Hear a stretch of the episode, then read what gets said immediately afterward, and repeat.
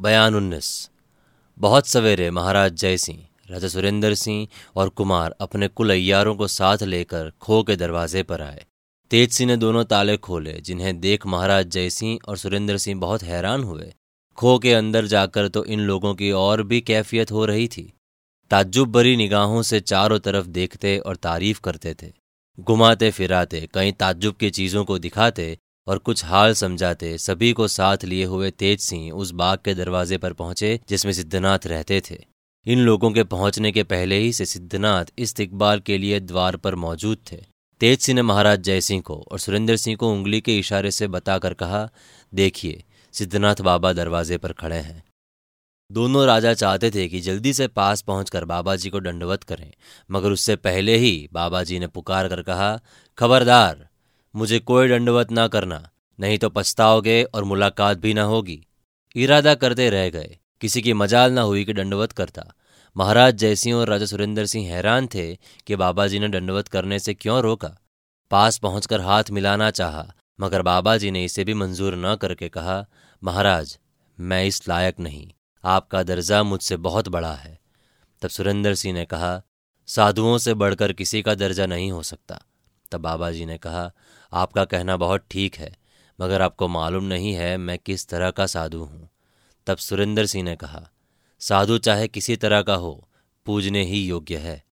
तब बाबा जी बोले, किसी तरह का हो, मगर साधु हो तब तो। तो सुरेंद्र सिंह ने पूछा तो आप कौन है? तब बाबा जी ने जवाब दिया, कोई भी नहीं। तब सुरेंद्र सिंह बोले, आपकी बातें ऐसी है कि कुछ समझ में नहीं आती, और हर बात ताज्जुब, आश्चर्य, सोच और घबराहट बढ़ाती है। तब बाबा जी ने हंसकर कहा अच्छा आइए, इस बाग में चलिए। सभी को साथ लिए सिद्धनाथ बाग के अंदर आए। पाठक घड़ी घड़ी बाग की तारीफ़ करना तथा हर एक गुल बुट्टे और पत्तियों की कैफियत लिखना मुझे मंजूर नहीं, क्योंकि इस छोटे से ग्रंथ को शुरू से इस वक्त तक मुक्तसर ही में लिखता चला आया हूँ। सिवाय इसके, इस खो के बाग कौन बड़े लंबे चौड़े हैं, जिसके लिए कई पन्ने कागज़ के बर्बाद किए जाएँ। लेकिन इतना कहना ज़रूरी है कि इस खो में जितने बाग हैं, चाहे छोटे भी हों, मगर सभी की सजावट अच्छी है और फूलों के सिवाय पहाड़ी खुशनुमा पत्तियों की बहार कहीं बड़ी चढ़ी है। महाराज जय सिंह राजा सुरेंद्र सिंह कुंवर वीरेंद्र सिंह और उनके अयारों को साथ लिए घूमते हुए बाबा उसी दीवान खाने में पहुँचे जिसमें कुमारी का दरबार कुमार ने देखा था। बल्कि ऐसा क्यों नहीं कहते कि अभी कल ही जिस कमरे में कुमार खास कुमारी चंद्रकांता से मिले थे, जिस तरह की सजावट आज इस दीवान खाने की है, इसके पहले कुमार ने नहीं देखी थी। बीच में एक कीमती गद्दी बिछाई हुई थी। बाबा जी ने उसी पर राजा सुरेंद्र सिंह, महाराज जय सिंह और कुंवर वीरेंद्र सिंह को बिठाकर उनके दोनों तरफ़ दर्जे बदर्जे अयारों को बिठाया। और आप भी उन्हीं लोगों के सामने एक मृगशाला पर बैठ गए, जो पहले ही से बिछा हुआ था। इसके बाद बातचीत होने लगी। बाबा जी ने महाराज जय सिंह और राजा सुरेंद्र सिंह की तरफ़ देख कर कहा, आप लोग कुशल से तो हैं?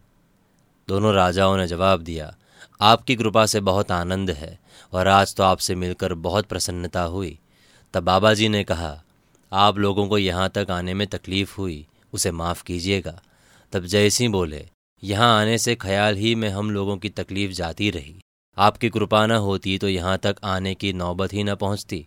न मालूम कब तक कुमारी चंद्रकांता के वियोग का दुख हम लोगों को सहना पड़ता। तब बाबा जी ने मुस्कुराकर कहा, अब कुमारी की तलाश में आप लोग तकलीफ़ ना उठाएँगे। तब जयसिंह बोले, आशा है कि आज आपकी कृपा से कुमारी को ज़रूर देखेंगे। तब बाबा जी ने कहा, शायद किसी वजह से अगर आज कुमारी को देख ना सके तो कल ज़रूर आप लोग उसे मिलेंगे। इस वक्त आप लोग स्नान पूजा से छुट्टी पाकर कुछ भोजन कर लें, तब हमारे आपके बीच बातचीत होगी। बाबा जी ने एक लौंडी को बुलाकर कहा, हमारे मेहमान लोगों के नहाने का सामान उस बाग में दुरुस्त करो जिसमें बावड़ी है बाबा जी सभी को लिए हुए उस बाग में गए जिसमें बावड़ी थी। उसी में सभी ने स्नान किया और उत्तर तरफ़ वाले दालान में भोजन करने के बाद उस कमरे में बैठे जिसमें कोर वीरेंद्र सिंह की आँख खुली थी। आज भी वो कमरा वैसा ही सजा हुआ था, जैसा पहले दिन कुमार ने देखा था।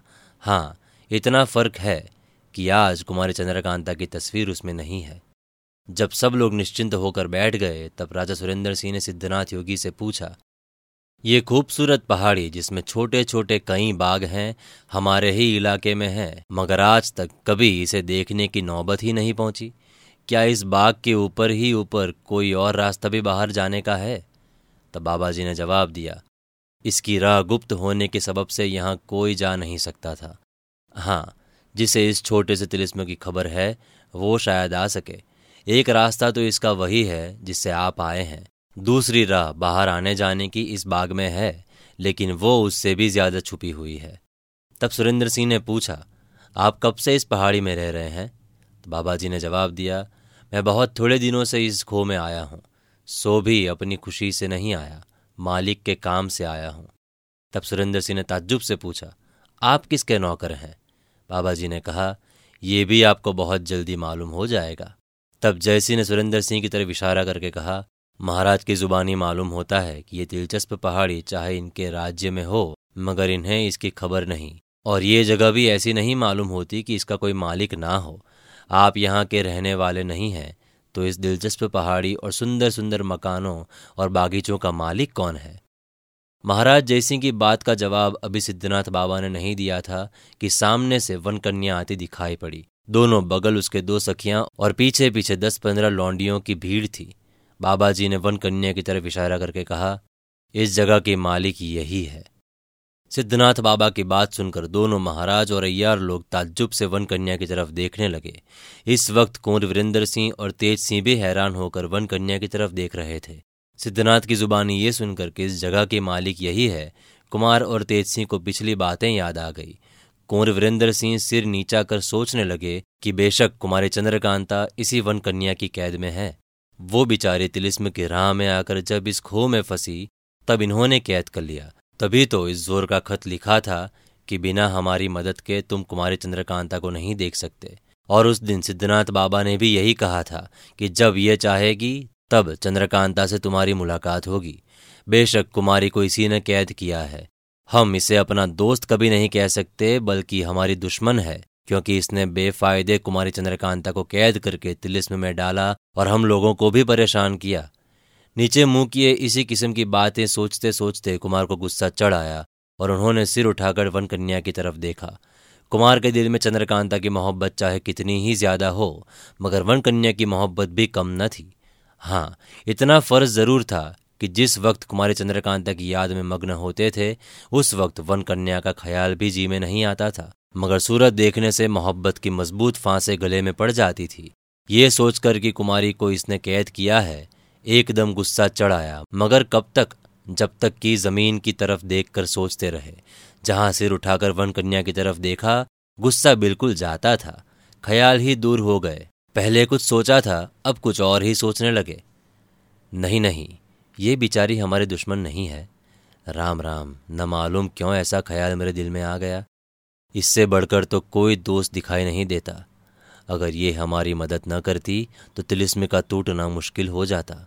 कुमारी के मिलने की उम्मीद जाती रहती, बल्कि मैं खुद दुश्मनों के हाथ पड़ जाता।